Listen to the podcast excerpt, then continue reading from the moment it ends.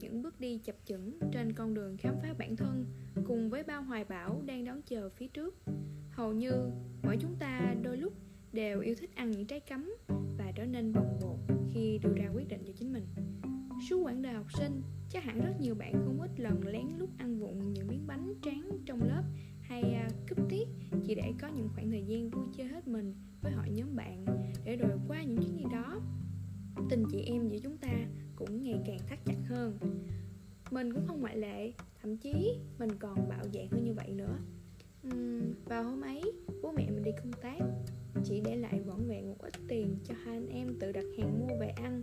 Nhưng bản năng muốn phá vỡ luật lệ và làm trái theo tiêu chuẩn thông thường của một thiếu niên mới lớn đã thôi thúc mình quyết định rủ bạn mình đi chơi xuyên đêm và chỉ về tới nhà khi trời bắt đầu rạng sáng nhịp sống hối hả của thành phố vào những giờ đó đã tắt dần.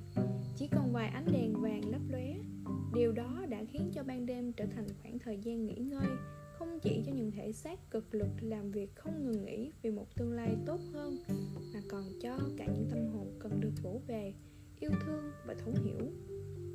Khác so với ban ngày là cô gái hay cười và luôn vui đùa, ban đêm mình trở về đúng với bản chất thực sự. Suy tư yếu ớt và mong muốn được kết nối với ai đó một cách thật lòng. Mình vẫn còn nhớ như in hai đứa mình đã cùng nhau ngồi trên ghế đá bên bờ kè và nốc những chai bia khi kể về nhiều thứ trên trời dưới đất.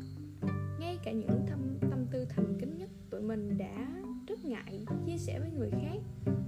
Thậm chí sau đó tụi mình đã đi bộ dọc cây cầu và trên con đường về nhà cậu ấy cũng không ngại mang chân đất cất bước cùng mình, chỉ để cảm thấy thoải mái trên chiếc dép của cậu ấy do chiếc giày của mình bị đứt quai. Ngay sau đó, mình thật sự đã kết bạn, kết cậu bạn ấy như một tri kỷ, một người mình có thể thoải mái giải tỏa và thể hiện ngay cả cái nhọc của bản thân.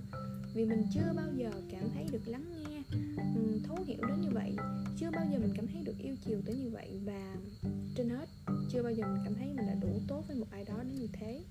Cho dù bạn có là ai, là một cô gái hay anh chàng mới lớn mắc những sai lầm tuổi trẻ, hay người trưởng thành gai góc với những vết thương đang hở trong sâu thẳm, đó vẫn chính là những gì bạn muốn và cần. Một ai đó có thể yêu thương và thấu hiểu bao dung khi bạn là chính mình.